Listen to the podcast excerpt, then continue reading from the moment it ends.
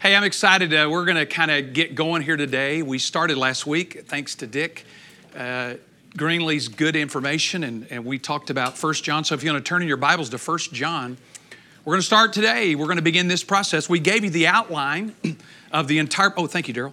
We gave you the outline of the entire book that really, uh, First John chapter 1, uh, beginning at verse 5 up to chapter 2, is that well, let me, let me back up. That, that the basic theme, this will be a good test question. The basic theme or idea of First John, we said, is what?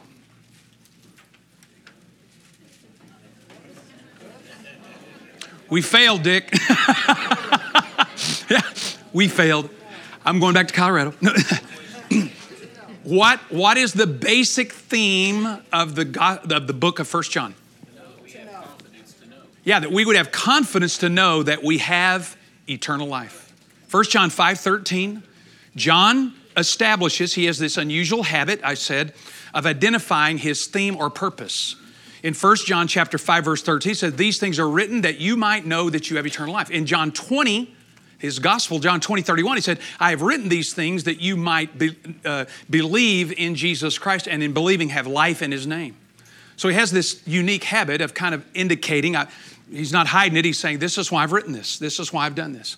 And so the theme we're working on throughout the gospel or throughout the first, throughout First John is this: How can we have confidence? How can we know that we have eternal life? Now, when Dick ended last week, I mean, that's a pretty important thing when you think about the lives of these men and people and women who gave their lives in martyrdom because of their belief in this thing. You know, he talked about Father Bilbo, uh, talked about uh, other uh, Christians, all the early followers of Jesus, except for this guy, John, were martyred. Uh, and so having this confidence that we have eternal life is no small thing. Uh, it has real practical implications on our lives. on if we know, if we have the confidence that we have eternal life, then we can sustain, be sustained in difficulty and trouble, and even persecution, even, even sorrow uh, even when our faith is tested and tried uh, by uh, difficulty. And so we want to keep that theme in your mind, okay? That the basic theme or basic idea of 1 John is that so you would know. Go, go look at it again. It's 1 John 5 13. I've written these things that you might know that you have eternal life. Now, I'll, let me back up again and say this. Why, why would he say that or write that?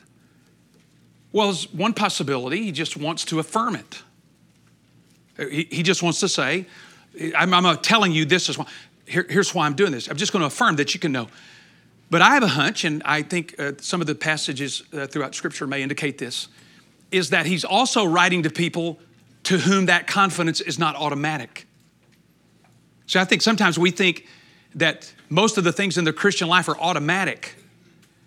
If, if confidence that you have eternal life is automatic, there's no reason to write it, right? He said, I'm writing these things to you that you might know.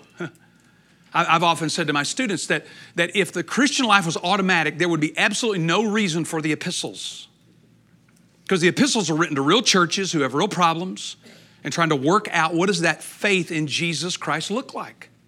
If, if faith in Jesus Christ was automatic, we were all sweet, all kind, all nice, if we suddenly all just walk by the Spirit automatically, there would be no reason for the epistles, right?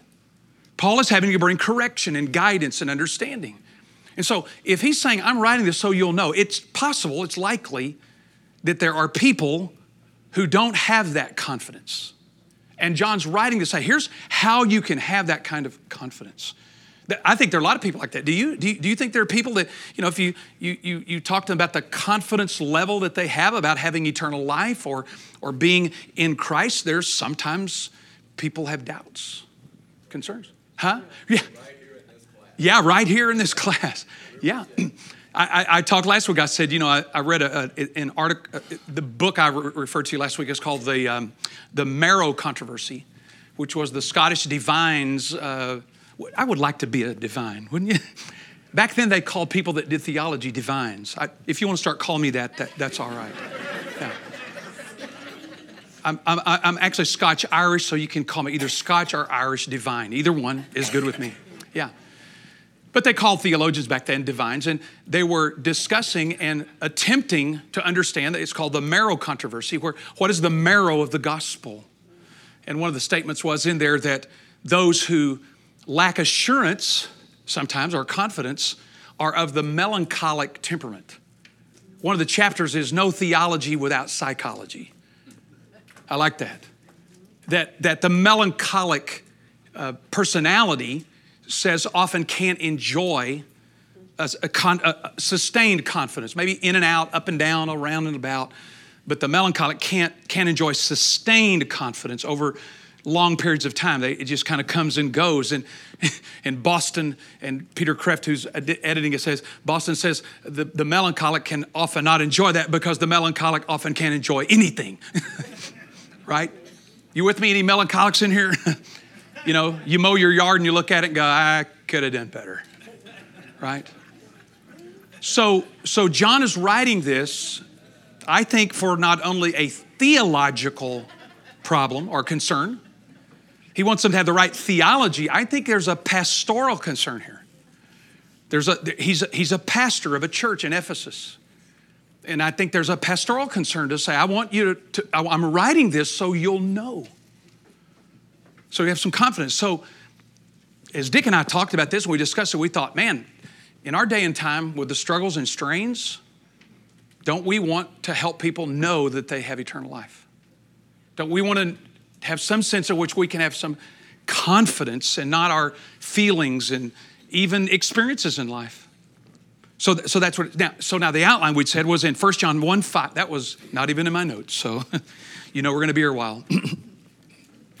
1 John 5, 1 5 to 229 is we have confidence as we live in the light that language is often for repetition there. And then the second one is we have confidence of eternal life in 3 1 to 512 uh, because uh, we live as children of God. We're his children, we're his kids. And see what love the Father has given us that we should be called the children of God, and such we are. So, those two big, big kind of breakouts is where we'll be working. So, today we're going to look at the introduction. I always tell my students don't, don't, don't ever you know, a lot of times we read a book, you need to read the introduction first. It sort of sets out some details. So I'm going to read it here for us, and we'll follow along here in 1 John chapter 1, verse 1. What was from the beginning, and what we've heard, and what we've seen with our eyes, and that which we've looked on and touched with our hands concerning the word of life. I just want you to notice something here, just, just in your Bible. Now, I'm reading New American Standard, and I believe ESV translates this relative pronoun that which we have that, that which, isn't it that which is from the beginning? That which we've seen, that which we, yeah, it's, it's a little bit, it's a, it's a relative pronoun, can be translated that or which. But notice the, the, the, the loading it up there. That which was from the beginning, that which we've heard, that which we've seen with our eyes, that which we have looked and touched with our hands concerning the word of life. And the life was manifested, and we've seen and testify and proclaim to you the eternal life which was with the Father was manifested to us. What are that which we have seen and heard we proclaim to you also, that you too may have fellowship with us, and indeed our fellowship is with the Father and with His Son, Jesus Christ. These things we write to you so that our joy might be made complete. I want to work this out here just for a bit under this uh, topic or this heading of this idea of initial details initial details. Uh, I want you to notice it, it, it's, a, it's an unusual uh, language construction here. Uh, again, New American Standard says what was from the beginning, what we heard, what we've seen with our eyes, what we've touched with our hands concerning the word life. Those are a bunch of relative pronouns, and generally uh, sentences don't start like that. But let me give you an example. Actually, I, said, I, I wrote this down today. Um, in Oklahoma City the other day, it finally happened. It had to happen eventually. Um, it was going to happen, and we all knew it. And it happened just like we thought. Now, what I'm doing is I'm trying to create a little tension in my reader. Because as I'm using this indefinite pronoun, it, what are you thinking? What is it? yeah, you know. You know, it, it, it finally happened. I, I knew it would happen. It, it had to happen. It, it certainly was going to happen. We all knew it would happen. Now, I'm creating tension or to say, well, get to it, Cliff. By the way, I'll finish this. it had to happen. It finally happened. We knew it would happen. It was going to happen that a person carjacked a car the other day and got caught because they couldn't drive a standard transmission. it actually happened here. Did we know that was going to happen? yeah, we knew it would happen. It happened just the other day here in Oklahoma City. Now, now John is doing something similar to this. That which is from the beginning. What are you talking about, John? That which we've heard and which we've seen with our eyes and which that which we've touched with our own hands. Get to it, John. What is it?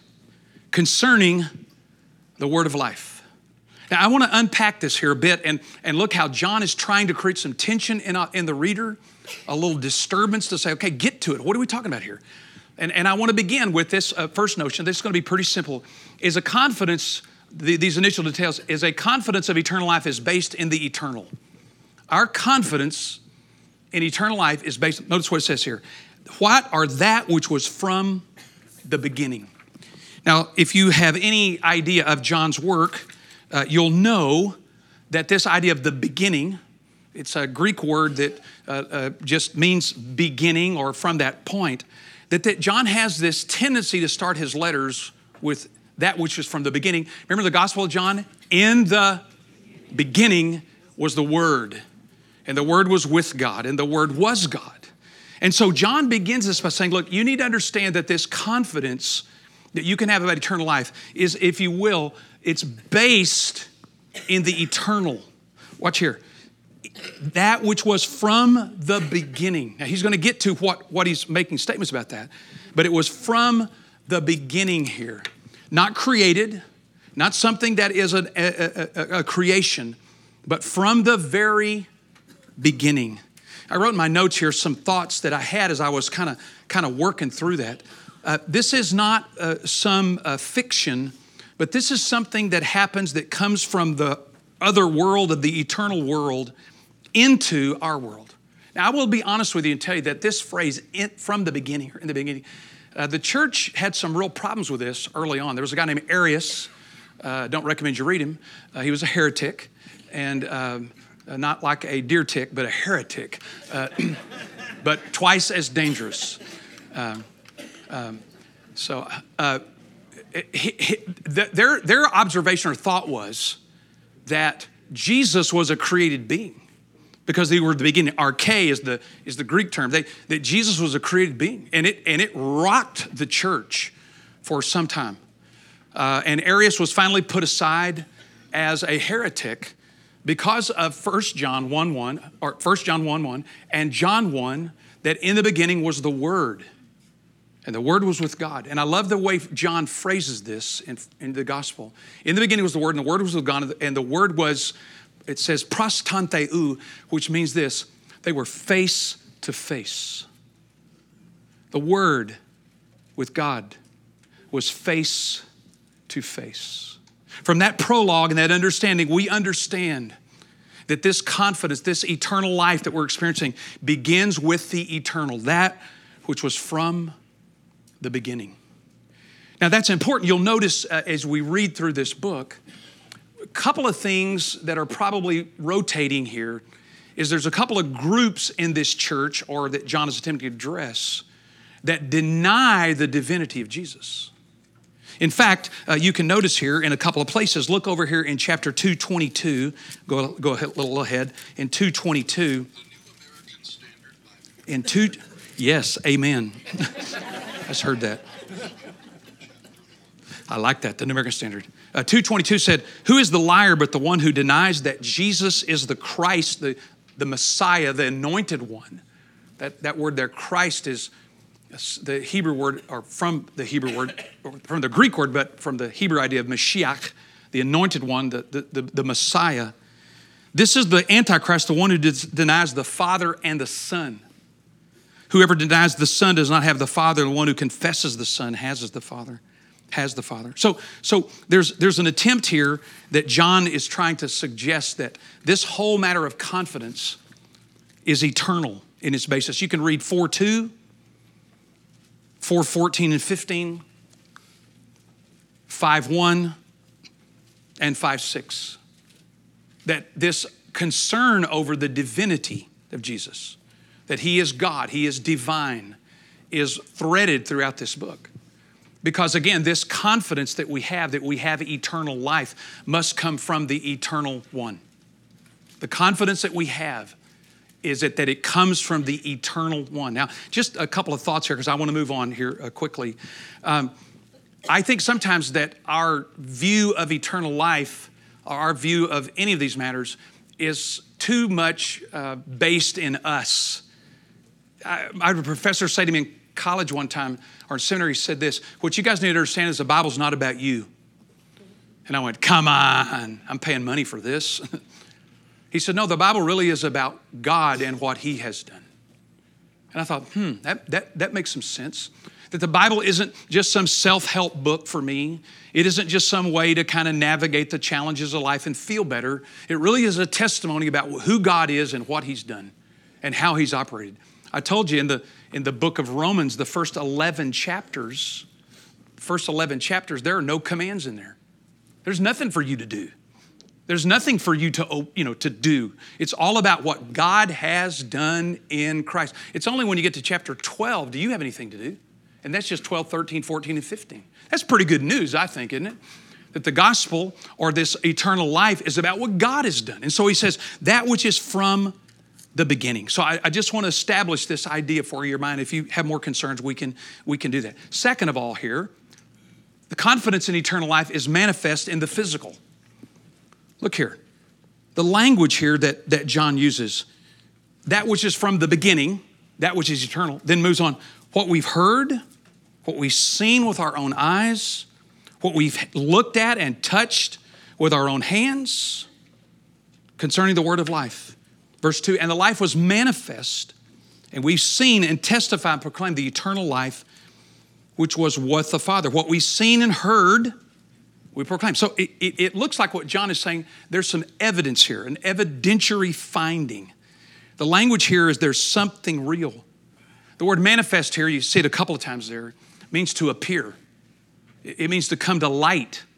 Uh, th- there's some thought that this term, the Greek term, really means it's kind of like when you turn a light on, like phosphorus. It comes from the, that, that uh, word group. It's kind of like God turns the lights on and says, Look here. And so, so he says here, th- this life, or, or this, this one, this life has been manifest and made real in the world. And this again comes back to that Jesus isn't just a phantom, He isn't just an image of your imagination. There was an entire group uh, uh, back then called the Docetics. Uh, they didn't have a big church, didn't last long, but they believed Jesus was just a phantom. A kind of an imaginary figure that kind of just, when he walked on the, uh, the uh, uh, land, he didn't leave footprints. That's why he could walk on water, because he didn't walk on anything. He was a hovercraft, you know, just kind of everywhere he went. And again, I mean, these, these are real struggles for people in this time to say that, well, Jesus was a good guy. The Docetics would say, well, he's a good guy, but, but he's a phantom. And, and, and, and so John says, no, this, this life was manifest. Now, Dick and I talked about this because I feel a little jealous here. What would it have been like to have heard Jesus talk? That, that, that, this confidence that he has is because he heard. What, would it have been like to said, I mean, this, this, this, I'm using my religious imagination here, touched with our hands. Here, here John says, hey, listen, this is no phantom here. This is, your confidence is, is rooted here in the physical. This, this one from the beginning, the eternal one, we touched him. We saw him. We, we heard him with our own ears. This one who was the life, the life was made manifest, and we've seen and testify to that. I told Dick, we were talking about, I said, I'm kind of jealous, kind of jealous. And yet, I wonder sometimes if in our own, you know, we talked a few weeks ago about we kind of wrestle as Christians between mysticism you know, I feel like the Lord said this to me. You hear people, say, you know, I feel like the Lord said that. I, I, have had so many of those, it's just like I can't keep count of them. Um, and, so sometimes I've sort of drifted away from being very mystical, you know. It's what the word says, and I, and I, I know that. Uh, but I, I drift over here to rationalism, to where, again, it's just the thought and the idea, and have I got it all figured out? Does it line up with my theology? But I wonder, uh, as I read the New Testament, and as I see those uh, early followers, have we sort of forgotten about or denied that, that Jesus can make himself real to us? Can he still do that? Yeah.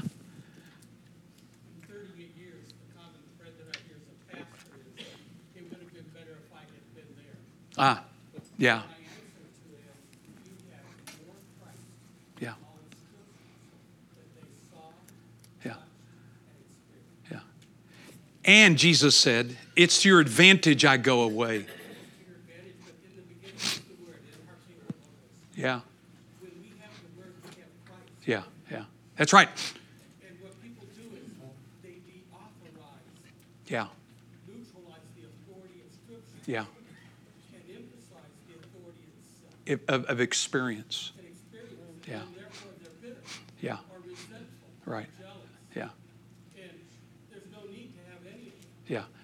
I, I yeah, I agree. I, and I think, you know, what we're talking about when we have the Word, Bonhoeffer used to talk about that Christ is in the Word. He, he is the Word for us. He is the Word. Uh, right, not, it, not hidden in there.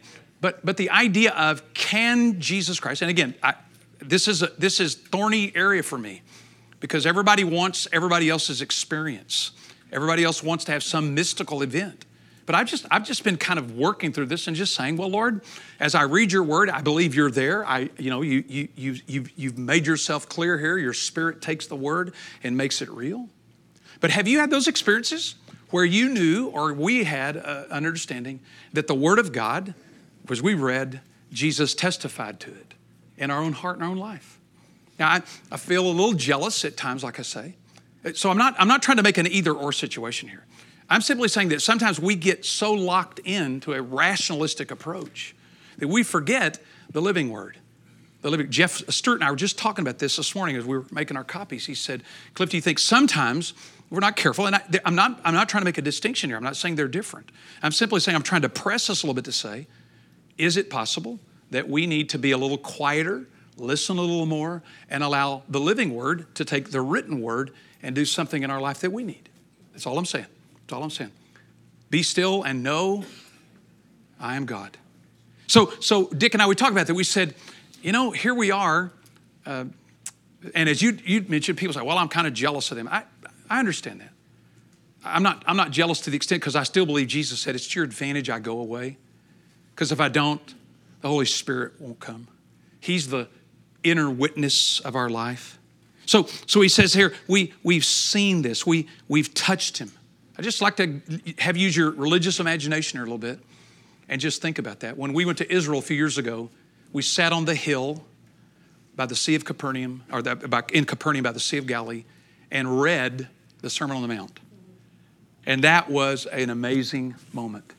To, to think hearing those words ring out in that area. So John wants to establish confidence in his readers. What he's declaring is something in physical terms. It's not some mystical or spiritual experience. He said, We've heard, we've seen, we've looked at, we've touched with our own hands, and we testify to this, testify to this matter. So I want to hurry on. So here's what I want to ask you to consider. Here we go. And this is related to what you just said. I said, What if you relied on the testimony of John and others and did not consult your feelings? How different would your confidence be? What if, what if you relied on the testimony of John? Instead of your feelings and said, hey, I'm going to rely on that. Now, now, notice here, just, just for a moment, it says, who is it that heard this? Notice the pronouns there. See them? Who heard this? Who saw this? Who touched? We. Isn't that interesting? John didn't say I, me, mine. He said we. The testimony of God's people, the, the, the early disciples, those followers of Jesus, we testify this to you. We experienced this. We had this matter. And I would just say this one, one thing, just in sort of uh, in, in ending this. I think that, again, when we start pursuing just individual kind of experiences, that's where things can get off the rails. I think there is value in community for us to say, uh, we, we want to experience the presence of Jesus. That's what we do on Sunday morning. That's what we do when we're in small groups. That's what we do together. And so, this idea of, if you will, of our experience coming from the community, that we're together. So, the third thing, I wanted this where I want to spend some time here today. Our confidence of eternal life is experienced in the essential. Our confidence of eternal life is experienced in the essential. Now, threaded throughout here, look through this when it says this, that which we've touched and we've seen and been manifest. What is it that they've experienced, or what is it? Is the word of life. Notice here the word of life, the life. It, it, it, the phrase occurs here in one concerning the word of life. Verse two, eternal life, it's there, and then the life. What's essential here? What's our confidence of eternal life is in the experience of the essential. I want to suggest the essential feature here is the matter of life. Life. Life. I've said on a different occasions here uh, that one of the things that I think that I missed uh, when I was a kid uh, growing up, and I've said this uh, on a couple of times, is that Jesus did not come to make bad people good. Remember? Jesus came to make dead people alive. That's a critical distinction here. Jesus did not come to make bad people good. If that's the case, there are several religions that are doing a pretty good job making people better, making them maybe more moral. But Jesus came to make dead people alive. This idea, he said, We've seen the word of life and testify to you, the life was manifest. And we've testified to you the eternal life which, which the Father has been manifested to us. This would have changed my complete understanding of the Christian life some years ago. If I would have understood more clearly that what the issue here is, the essential issue of confidence is do we have life? Do we have life? Think about it this way. I'm going to give you several passages here, real quick. But Jesus said, and John recorded right here. In John 3:16, what did he say we'd have if we believed? Eternal life. In John 5:38 and 4 through 40, in John 5 38 to 40, Jesus says this You search the scriptures because you think that in them you have eternal life. But it's these that testify about me, but you won't come to me that you might have life, right?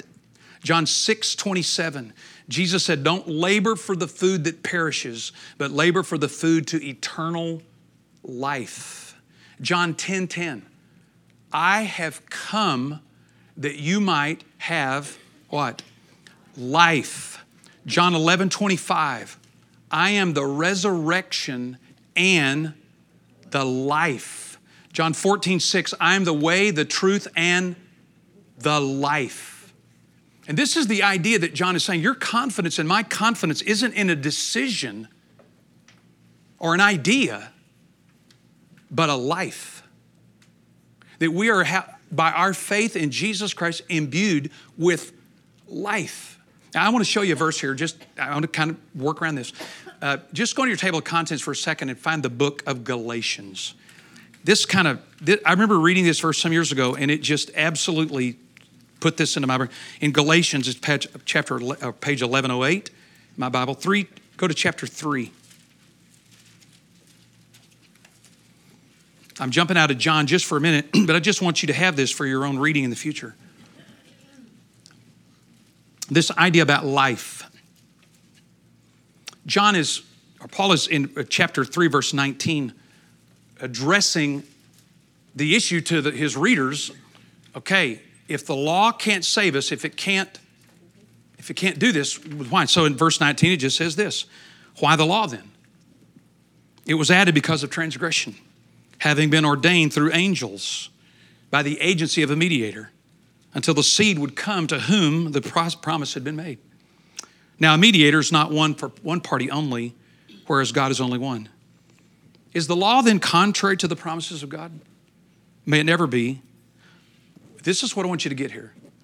For if a law had been given which was able to what? Give life then righteousness would indeed be based on the law. You see that there? See, see, the law's problem was it couldn't give what? Life. If, if a law had been given that could give life, then righteousness or being right with God would have been on the law. But the law can't bring life. That indicates, again, what is the gospel? What is Jesus? What is John saying? What is the need for people? Life. Life. And he says here, the life or the word of life has been manifest. I, I, I just I just can't fail to help us understand, if I can here, that this matter of eternal life is the issue of confidence. That we have a life not our own. It's eternal life is the distinguishing feature here. It's the crucial need for life here. That if a law could give life, then being right with God would have been by the law. I don't know about you, but I read that some time ago. I tell you, that cracked the code for me right there to say, what is God trying to do to give confidence to you and to me? He's wanting to give us what? Life. Life. And so John here says, this life was manifested. Well, who's he talking about there? Jesus. This life was manifest. This life that Jesus brings and this life that Jesus offers and proclaim to you the eternal life which was with the Father has been manifest. Now, here's, here's a good and disturbing question.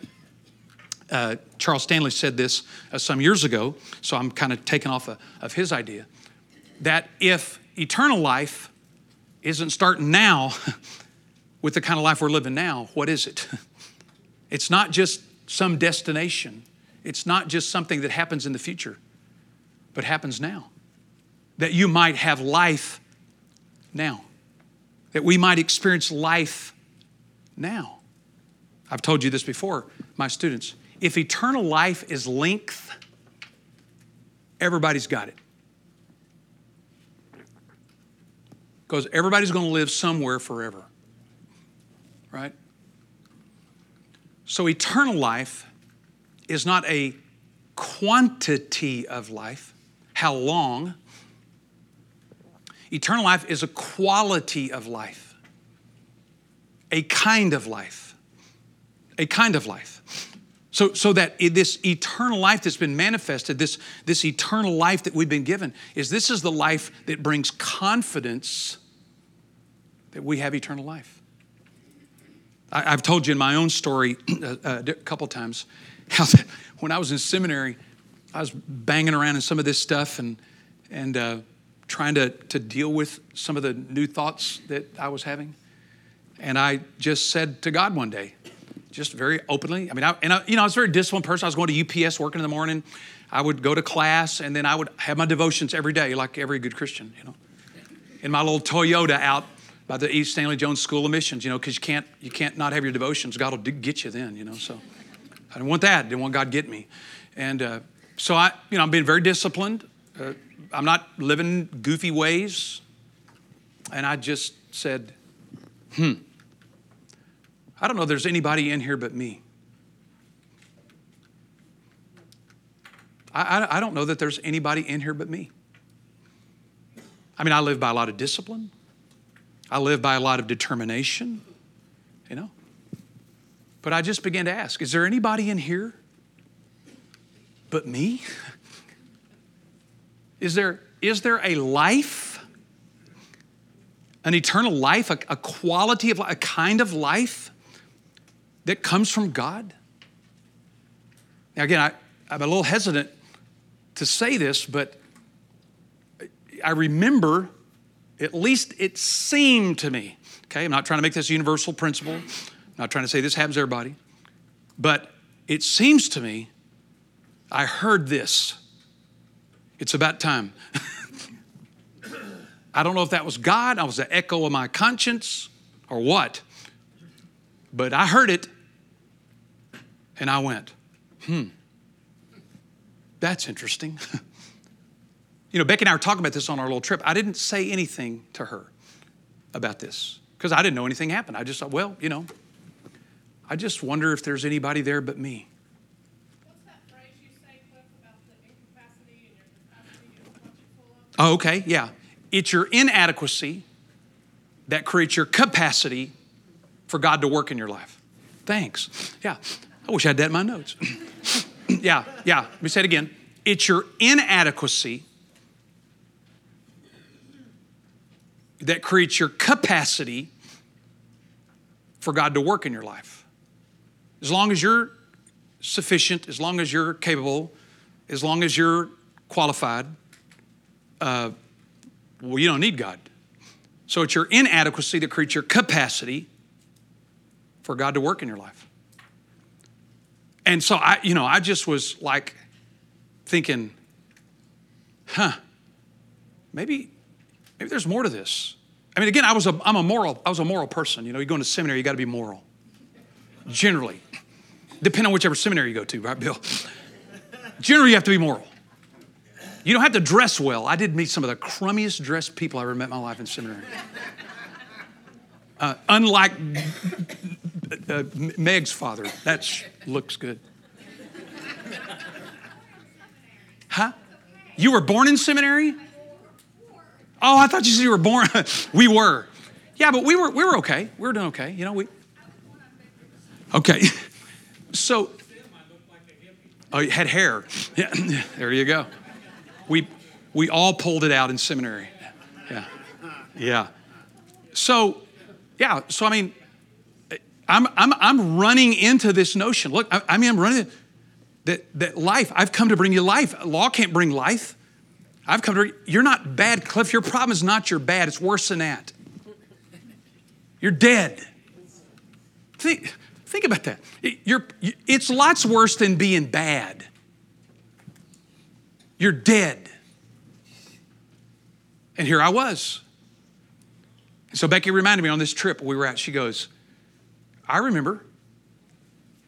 She said to me several weeks later, What happened to you in February? And I said, A lot of things. What, you got to get more specific than that. I mean, I got Dr. Traina, Dr. Bauer, these guys are killing me, Dr. Wong. Well, she just said, Something happened to you. She said, You're, you're, you're just not the same person. And I said, Is that good or bad? that was my. She goes, No, it's good. Well, I, I just had to come to the realization that I was exhausted from my discipline and my effort and my work. And I'm a very disciplined person by nature. That didn't have anything to do spiritually at all. But I had to lean hard into that this is about life, Cliff. This is not about knowledge only. I mean, we, knowledge is important, it's good. It's not just about knowing, it's about life. And so John says, the life it's manifested, and we've testified to you about it. This life that Jesus brings, this life that he offers, when he says, I'm the life, I've given you life, you may, may have life, I am the resurrection of the life. All, all of these matters are the life that Jesus is and offers to us. And I'll say this to you I, this is a cliffism, and it, it, but I still think it's right. I've come to the point in my life that I believe that sin isn't just doing a bunch of goofy, dumb things, but sin is when I try to find life somewhere else other than Jesus. Think about it. It's called idolatry. I'm trying to find life in money. Or I'm, or I'm trying to find my security in money instead of God. Doesn't mean you don't work and save. You guys know this. I mean, you understand this. But sin is when I try to find life somewhere. And isn't that what sin tries to offer us? You'll have more fun. It'll be enjoyable. If you could just get married, or if you could just get this thing, or if you could get this job, or if you could have this money, or you could take this trip, you'll finally be happy. You'll finally be happy. And we all the time find out we're not because we were created for life, for the life of God. This is, again, one of my favorite thoughts. John Wesley said his favorite definition of the Christian life, this is the thing that rocked me, was this the life of God and the soul of man. Not just praying a prayer, not just signing a card. He actually got it from Philip Doddridge, who was a brilliant Puritan. But he said this the life of God in the soul of man. So, our confidence of eternal life is that we have life right now. We're experiencing a quality of life, we're experiencing a reality of life now that is explained only, if you will, by the person of Jesus. So here's my question for you and me Are we living? Do we have that life? My practice has been over the years is to and I don't do it every day. Don't, it's a bad thing to lie when you're teaching. yeah, probably. Lose your voice or something or something. but I have regularly started each day by, by quoting John 15, 5. I am the vine, you're the branch, and he who abides in me can only do a few things Is that the way? It's close. Yeah. I'm the vine, you're the branches. He who abides in me will bear much fruit.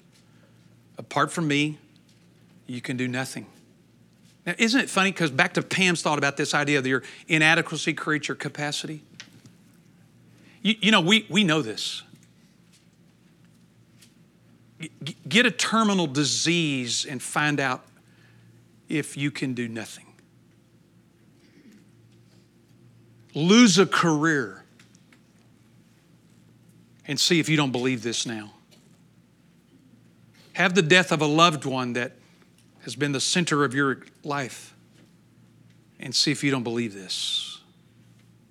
See, we, we get insulated by life and we think we got enough life on our own. But it's just a matter of time till you're going to be forced. Or some, we already have, haven't we? Some, some of you said, hey, Cliff, I've been there and been back and got the t shirt. it's just a matter of time till you're convinced of this. I don't know where you are in your life, that you need life, that I need life. It's just a matter of time.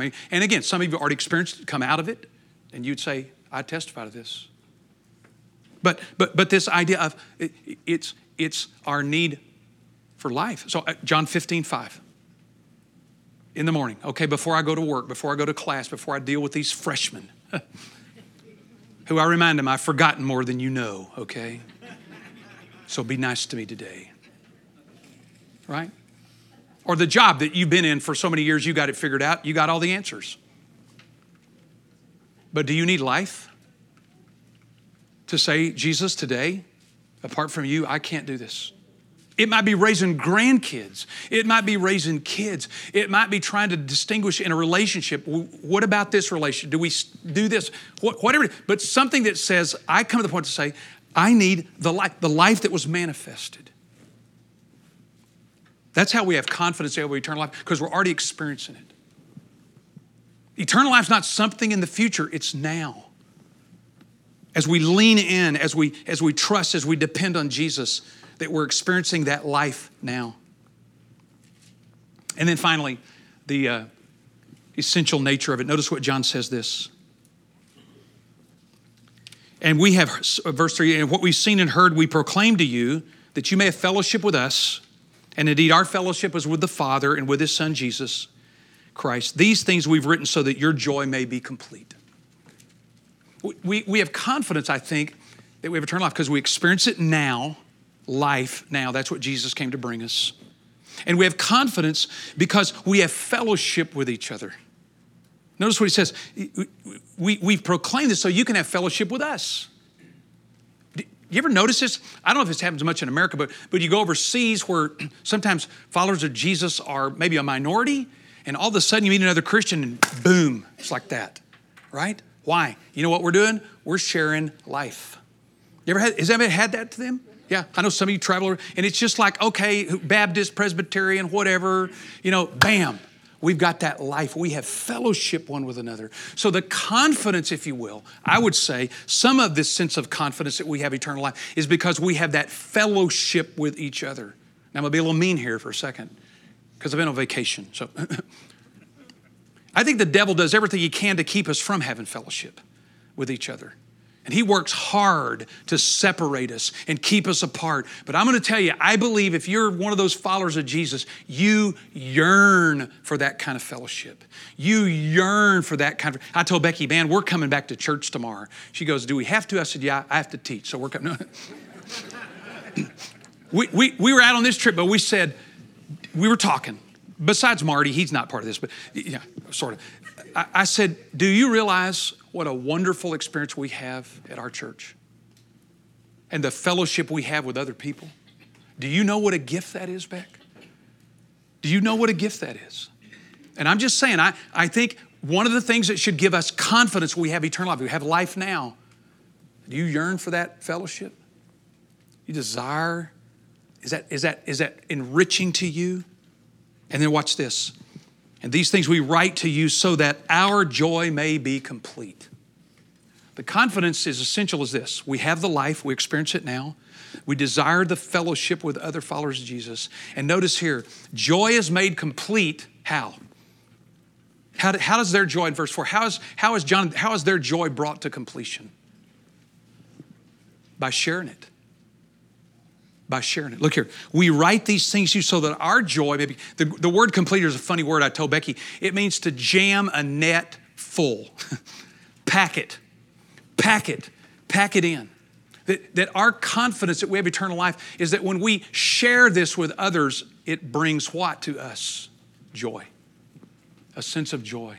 To share it, to be willing to give it, to be willing to tell others about this life that we experience. So I just want to suggest to you here that what John is trying to do is to say here, here the confidence of eternal life is experienced in the eternal, it's manifest in the physical, and it's experienced in the essential. Life, life, life. So what does that mean, Cliff? Well, I think John, as he begins this, is trying to set the stage to ask us some questions. I'm going to ask them here. Is your relationship God with God based in what He's done or what you do? Is your relationship with God based? I'm not talking about you don't have any part. I'm saying, is your relationship with God based in what He has done? That which is from the beginning. That which is from the beginning. Also, have you or I, if you will, have you and I, through the Word of God, through the Spirit of God, experienced this life? We can do that. We can do that by coming to the end of ourselves and saying, okay, I'm tired of playing this game. I'm tired of playing the religious routine. I want this life. To be as open and honest as we can. And just to say, I'm not, you know, I'm not trying to say, well, you know, I prayed this prayer when I was nine. I'm not, I'm not, I'm not getting into that. I don't have any categories for that. All I'm saying is, if I come to the point or an understanding I need life. And I'm willing to open myself up to that and be willing to say, This life was manifest and made known, and it's come through Jesus. Or, finally, do you have a hunger for fellowship with other followers of Jesus? Do you have a hunger, a desire to be with them? You ought to celebrate that. You ought to rejoice in that. You ought to say, you know what? Later, John's going to say, We know that we pass from death into life because we love the brethren and the sisterin. Is that the right way to say that? Not the cistern. No, no, no, no. No, no, no, no. No, no, no. I know that. I know that. But he says, We know we've passed out of death into life because we love the brethren and the sisters. You, you should take comfort in that. You like being around God's? Not everybody. I understand that. I don't like being around all God's people. You know. Not all of them. Some of them are just weird. But but there is this desire. So so ask the question: Do should I take comfort in that? That that my my desires to have fellowship. I have confidence that because I want to have fellowship with other followers of Jesus. Finally, um, how could it complete your joy if you shared with someone else this week, not about for, and I don't want to be, un, I'm not talking about the four spiritual laws, and that's okay. Would it make your joy complete this week? It's in a you know bridge of life, whatever. If you just talk to someone in a in a normal conversation, I'm not talking about getting weird, but to tell them how thankful you are for the life of Jesus. That you know He lives in you. He sometimes has a hard time getting out, but, right? But He lives in you. He's there. And that if you're a follower of Jesus, you have His life, which was your real need to begin with anyway. It wasn't your sin, it wasn't your bad behavior. Is that you needed someone to be able to come in and stand up inside of you so that you would not pursue those other things that are not going to bring you life. Could you talk about that to somebody just in a casual kind of way to say, you know, my life has been so much more meaningful when I got a life. you ever, you know, the kids say, get a life? Well, you got one. so tell them about it. I got a life. Let's pray. This is bigger than us, Jesus harder to handle, more difficult to manage, more real than we could have ever dreamed. And yet, you want us to have confidence that we have eternal life because it's based in you, the eternal, because it was manifest in your life here in the physical. And you want us to experience it as the essential truth of our daily lives. So we humble ourselves, we bring ourselves to you, and ask that you'd remind us once again of these important truths. And that as we live this week, we could let you out, let you out of our lives, because you are our life. And we pray that you would guide us from error and from extreme and give us joy unspeakable and full of glory as we do this. In Jesus' strong name, amen.